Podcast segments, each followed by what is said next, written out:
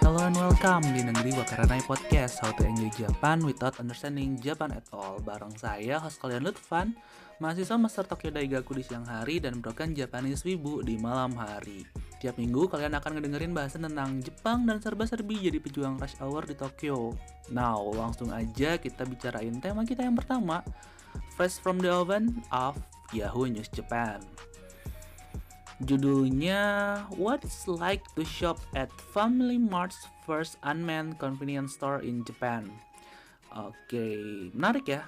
Uh, pada tanggal 1 April, Family Mart membuka cabang baru di dekat stasiun Tokyo. Di dalamnya, Anda akan melihat berbagai jenis makanan dan minuman yang biasa ada di Tokyo swalayan Jepang, tetapi yang tidak ada adalah karyawan. Loh, kok bisa? Itu karena semua transaksi belanja dilakukan melalui sistem self-service Tokyo tersebut yang secara teknis merupakan bagian dari brand Famima terlihat sedikit lebih mewah. Terletak di lantai satu dan satu perbedaan yang akan langsung Anda lihat adalah ada gerbang yang ketika Anda melewati masuk toko ada rekaman suara yang langsung menyebutkan irasaimase, ucapan sandar pemilik toko di Jepang yang diberikan kepada pelanggan. Begitu masuk, rak terlihat seperti cabang Family Mart lainnya dengan ada bento, ada onigiri, ada botol kopi dan teh. Overall sih varian yang dipilihannya nggak sebanyak Family Mart pada umumnya ya.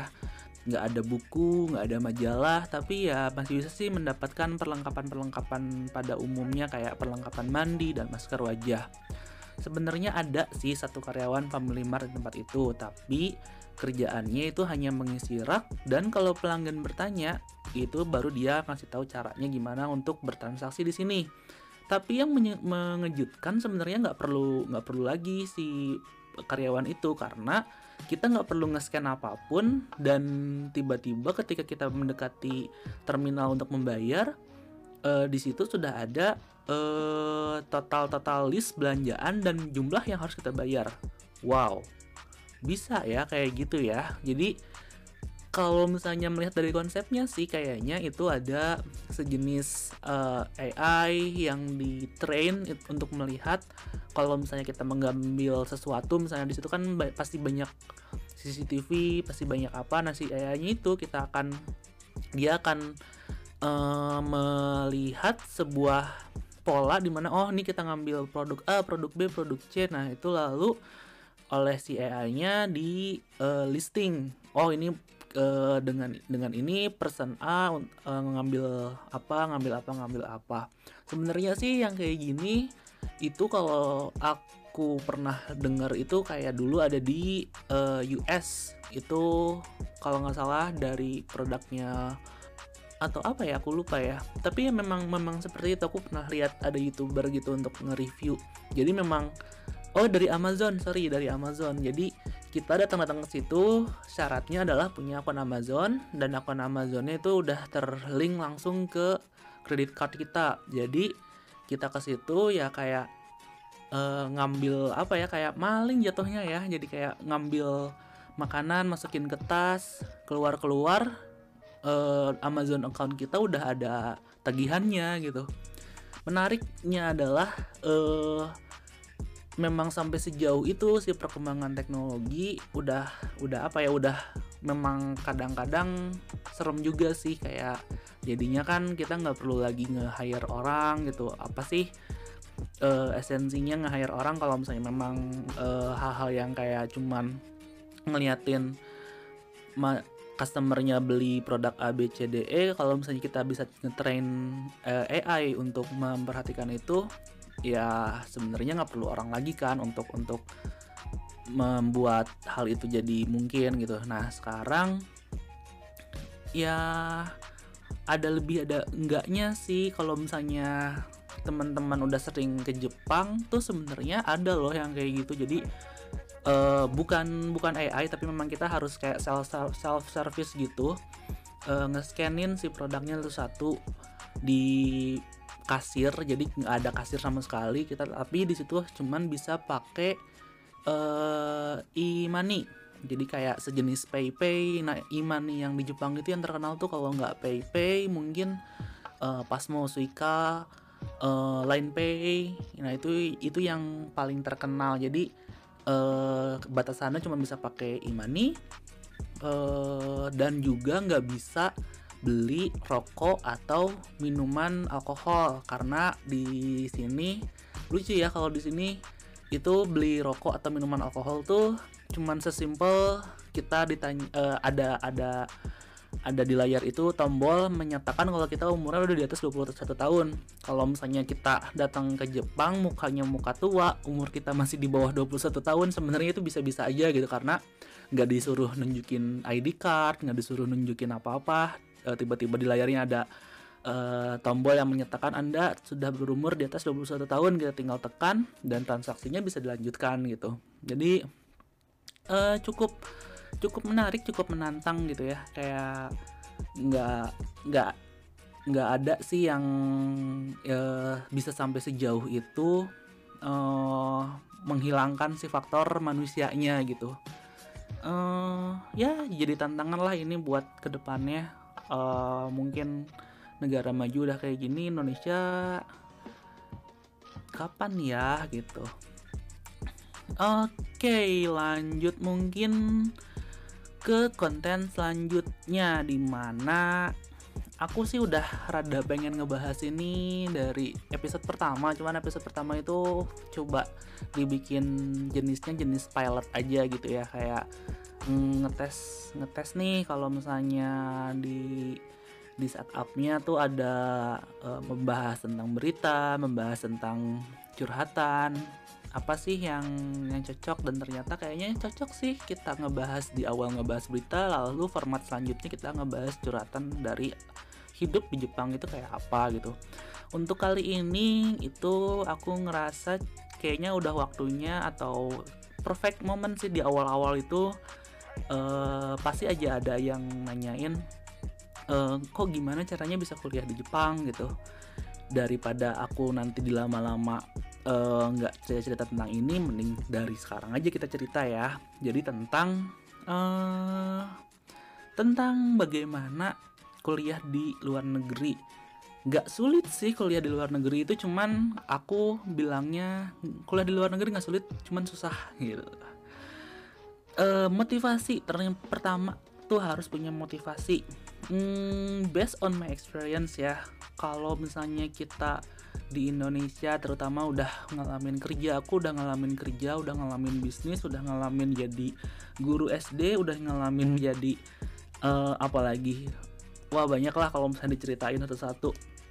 Hmm, kayak selalu aja got I got turned down to do something when I presenting pitching something good gitu kayak aku tuh pernah pitching tentang VR, AR, 3D print karena memang basic aku di sana sebenarnya.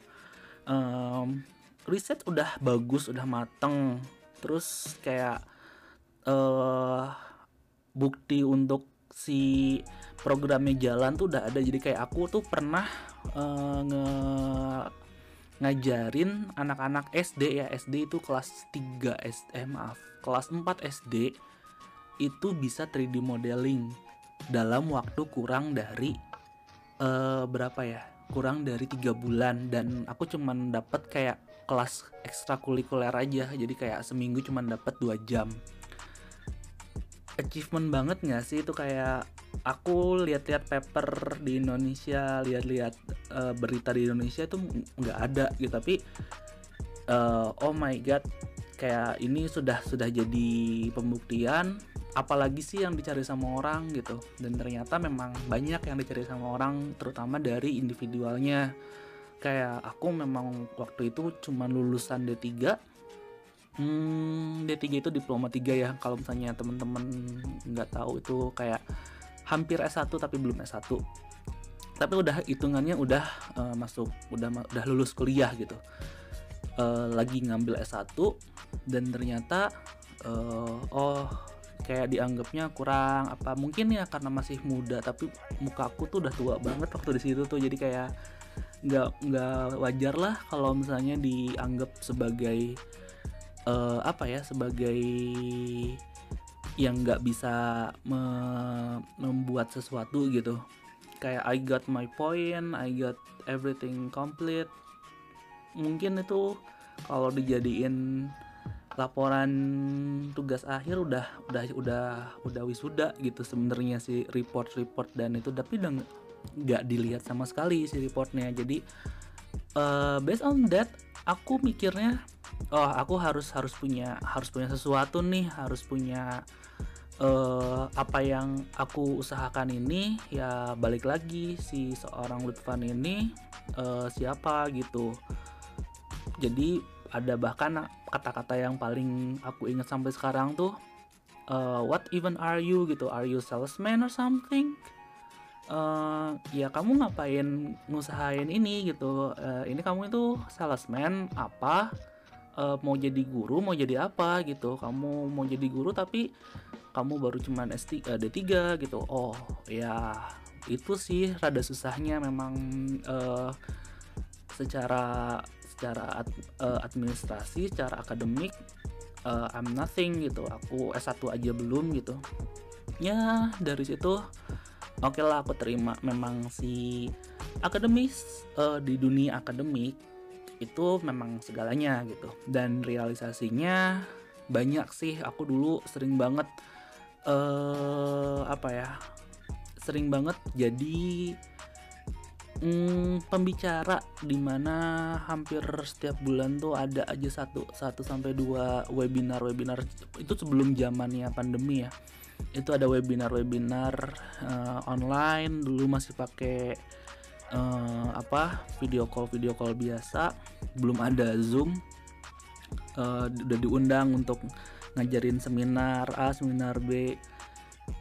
Uh, yang aku rasakan adalah oh kok dengan begitu mudahnya menceritakan 3D printer adalah salah satu teknologi 4, industri 4.0 eh kalau misalnya aku melihat dari segi keilmuannya dari segi historical analyticalnya uh, itu jauh gitu. Jadi pengertian-pengertian yang selama ini kalian dapatkan mungkin aja salah dari industri 4.0 itu sendiri apa gitu dari 3D printer itu seperti apa. Enggak gitu enggak enggak ke arah sana enggak ke arah uh, industri 4.0 equal 3D printer tuh enggak gitu. Enggak ada ceritanya kayak gitu. Jadi apa nih ada yang salah nih gitu dari dari pengertian pengertian ini.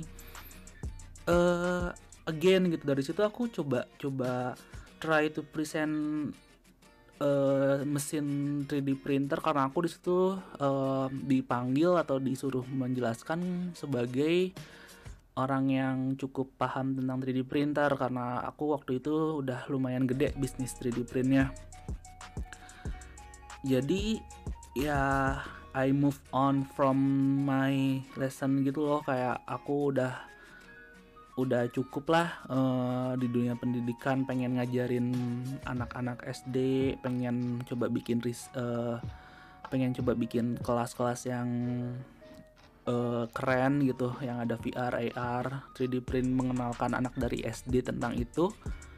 Uh, dan ternyata bahkan orang tua orang tuanya aja tuh nggak paham gitu. Jadi ngapain ngapain aku uh, ngotot pengen ngajarin anaknya padahal orang tuanya aja belum paham. Jadi kayaknya sih memang harus yang diajarkan atau yang harus dikenalkan adalah orang tuanya dulu.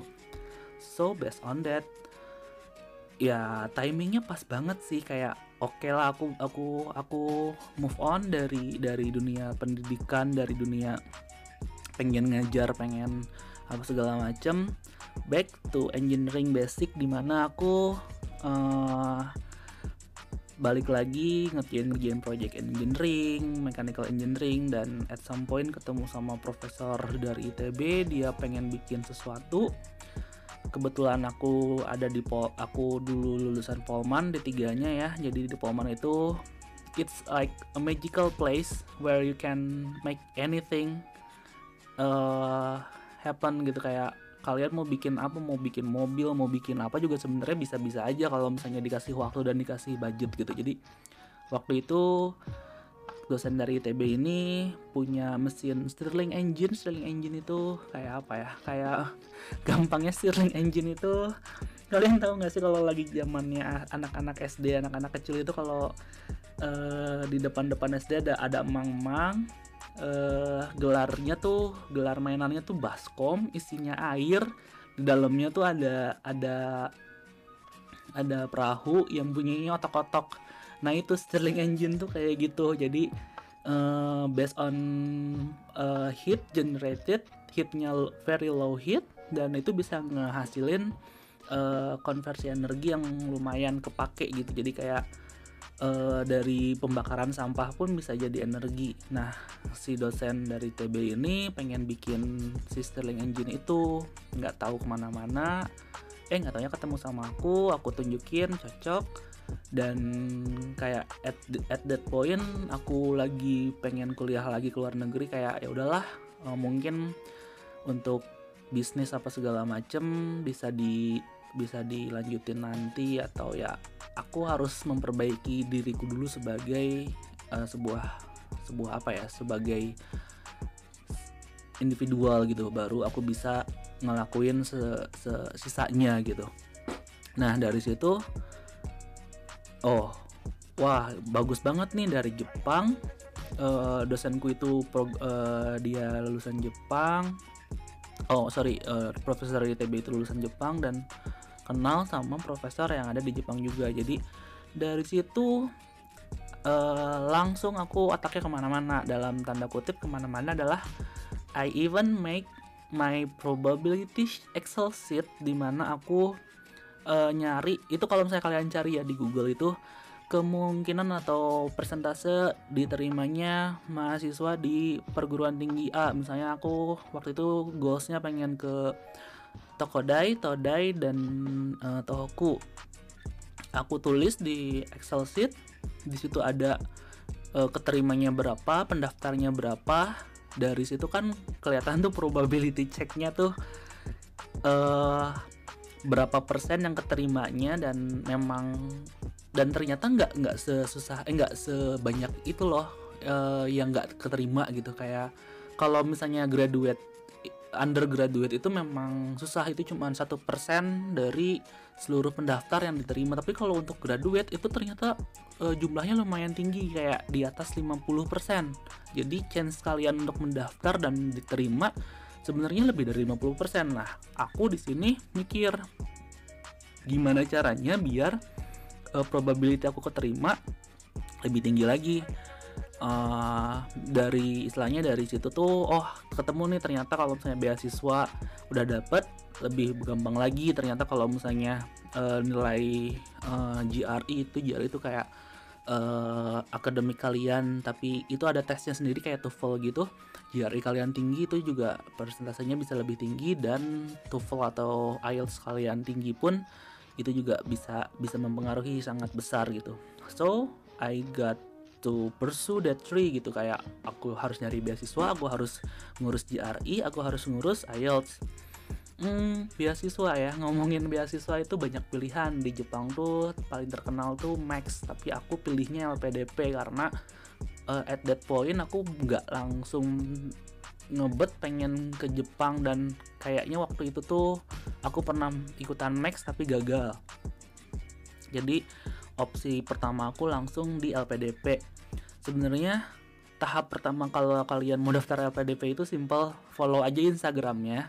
Dari follow Instagramnya itu kalian bakal ke depannya dapat info-info uh, banyak lah tentang tentang beasiswa gitu. Di di IK Point aja Instagramnya tuh satu dari mulai pengumuman dari mulai apa itu semuanya ada di Instagramnya.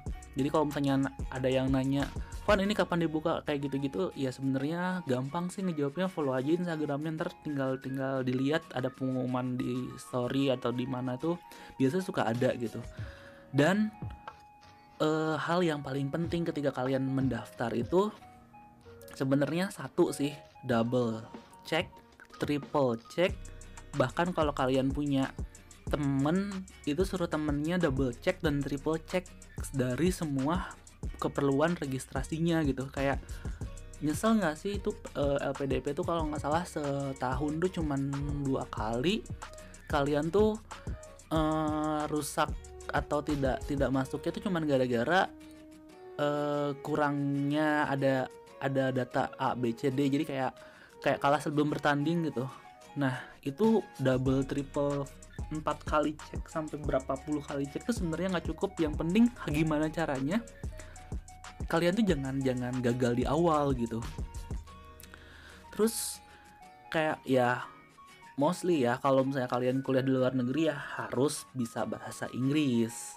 Kalau kasusnya kayak saya itu kuliahnya di Jepang itu sebenarnya kalian daripada bisa bahasa Inggris sebenarnya harus bisa bahasa Jepang. Tapi karena sebenarnya sih di Jepang itu udah mulai beberapa beberapa kampus tuh sudah mulai ngasih aturan international student segala macam tuh udah banyak yang mulai keterima juga. Jadi for me English is still number one itu kalau misalnya kalian belum bisa bahasa Inggris nggak nggak apa ya nggak punya motivasi untuk belajar bahasa Inggris ya inilah saatnya gitu.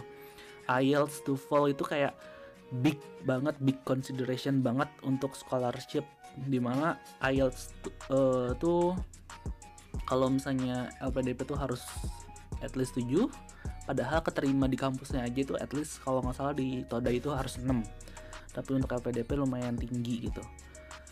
Dan kalau aku cerita lagi tentang LPDP ya itu tesnya tuh kan ada dua. Ada yang pertama itu tes kemampuan kalian ya itu computer base lalu yang selanjutnya adalah interview. Kalau computer base itu sebenarnya sem hmm, kalian belajarin aja belajar cara jadi cep uh, belajar jadi PNS gitu. CPNS itu sebenarnya sama si si apa si in in apa sebenarnya sama sebenarnya sama itu si CPNS dan tes LPDP gitu dan yang selanjutnya adalah interview. Nah interview di sini itu rada tricky ya. Itu sebenarnya gimana kalian bisa ngejual diri kalian ke interviewer? Uh, kalau dari lihat dari yang udah lulus lulus sih sebenarnya aku ngelihatnya si interviewer tuh pengennya kalian punya clear goal yang jelas.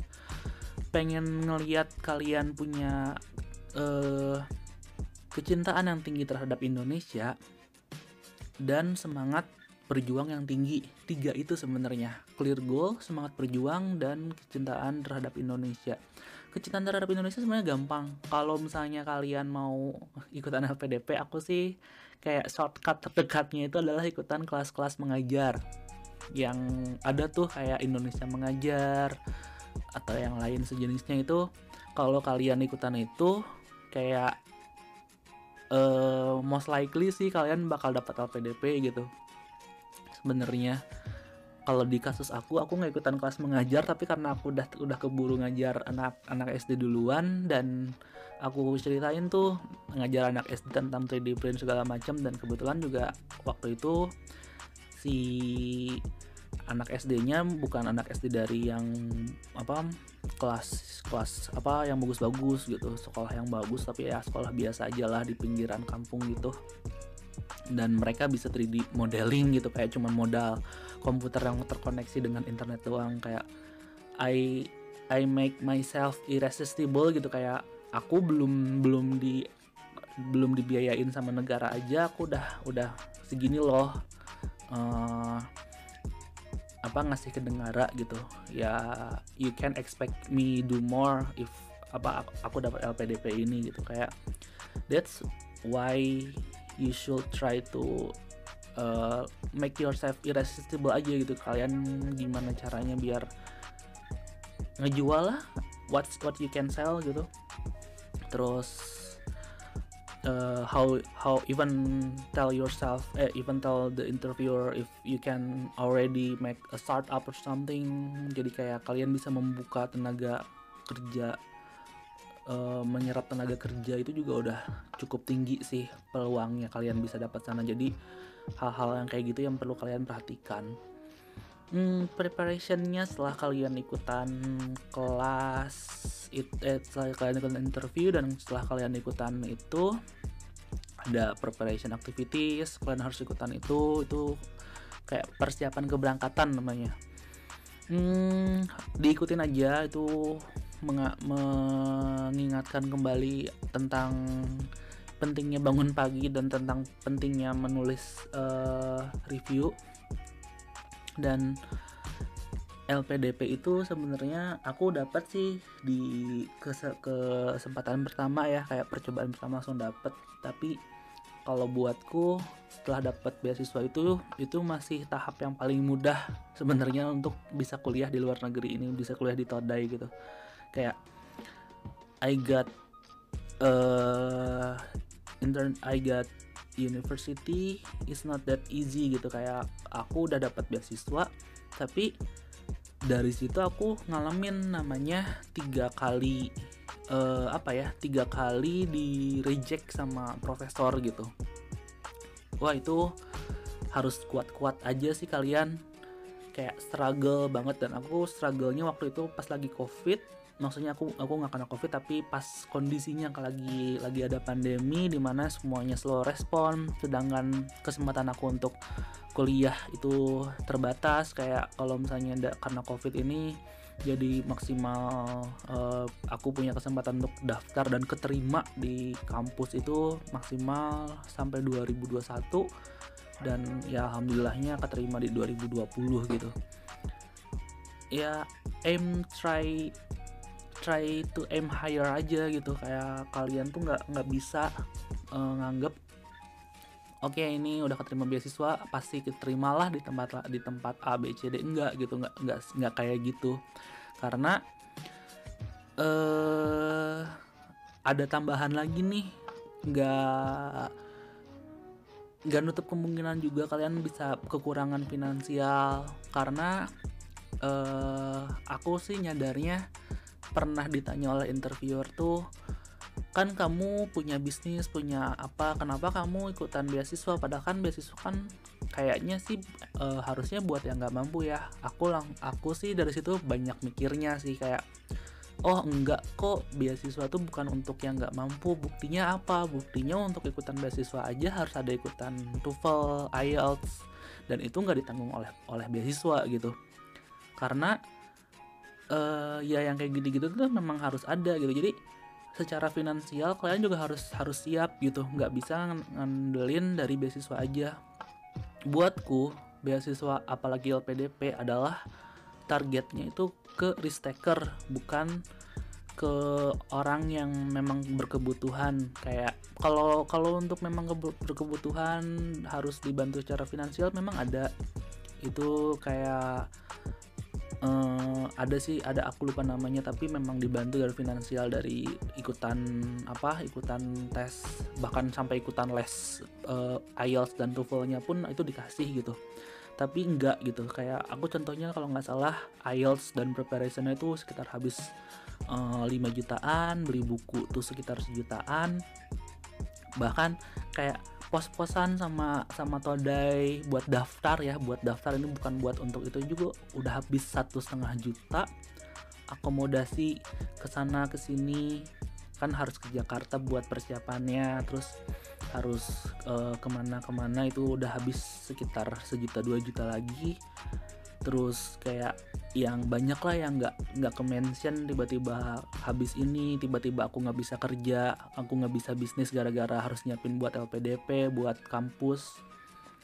Ya total total sebenarnya habis uang sendiri tuh habis 15 jutaan gitu. Kayak for me yang basically aku hidupnya dulu day by day itu cuman ngepas it's quite a lot gitu kayak aku nggak bisa nggak bisa ngurusin ini ini doang gitu. Aku harus harus kalian cari makan buat besok. Ya memang bukan bukan itu bukan untuk orang yang uh, mis apa sih berkebutuhan. Memang harus untuk orang-orang yang risk taker gitu kayak aku. Aku kayak gambling dalam tanda kutip ya gambling aja ikutan LPDP dengan dengan apa? Kampusnya belum ada itu uh, no, kayak all I got from now is is downfall gitu. Kalau misalnya aku nggak aku nggak aku nggak dapat kampus kayak kayak gitu gitu. But again gitu kayak uh, aku udah ngalamin itu udah ngebias udah ngerasa udah ngerasa in ditolak dan sebenarnya yang yang bisa bikin terus semangatnya itu ya kayak cheesy banget sih. Aku nyobain denger-denger cerita orang-orang nyobain kayak penyemangat penyemangat uh, famous figure gitu that that you can get yourself inspired gitu. Kalau buat aku itu sendiri aku receh banget ya waktu itu. Inspirasi aku pengen pengen ketemu lagi sama ex member JKT48 namanya Rena Nozawa aku pengen banget ketemu lagi sama dia kayak dia tuh pindah dari JKT ke EKB di di Jepang di Tokyo itu gara-gara dia kuliah lagi dan bapaknya tuh pindah tugas dari dari Jakarta ke Tokyo kayak terus di, dia kuliahnya di uh, Waseda. Uh, aku pengen banget gitu kayak itu cheesy but it works for me. Kalian harus nyari sesuatu yang kayak gitu yang works for for kalian gitu. Jangan apa ya ya jangan ngikutin aku lah gitu kayak nggak nggak noble banget sih pengen kuliah tapi uh, alasannya pengen ketemu JKT48 kan di Jakarta juga ada enggak gitu kayak ya for me itu. Terus uh, kayak itu build up banget sih kayak build up dari dulu aku suka banget nonton anime suka banget nonton uh, baca manga kayak hmm, maybe those kind of spirits lifting gitu yang kayak aku aku ngerasainnya tuh kuliah kerja uh, bisnis usaha ya itu semua memang memang harus dilakuin dan nggak boleh putus semangatnya kayak ya semangat aja terus gitu kayak waktu aku kecil tuh ingat banget uh, my figure itu karena aku nggak ada ayah dan segala macam ya kayak my only figure tuh Naruto gitu kayak semua orang ngejatuhin dia tapi dia tetap dia tetap lari. Meskipun at the end aku jadi nggak suka sama Naruto tapi I got the life lesson gitu kalau misalnya ya you need to stand up gitu. Kalau misalnya kalian kalian uh, dijatuhin atau apa. But yeah, that's it. Kuliah di luar negeri itu nggak sulit. Cuman susah gitu. Hmm, and now ya mungkin kita wrap up aja kali ya episode kali ini dengan terima kasih sudah mendengarkan curhatan saya dan kalau kalian ada kritik, saran atau cerita-cerita tentang Jepang dan mau request untuk bahasa tertentu misalnya bisa cek Instagram dan Twitter aku di @lutfanadi L U T H F A N A D H Y dan sampai jumpa minggu depan. Otsukare sama desta. Jane.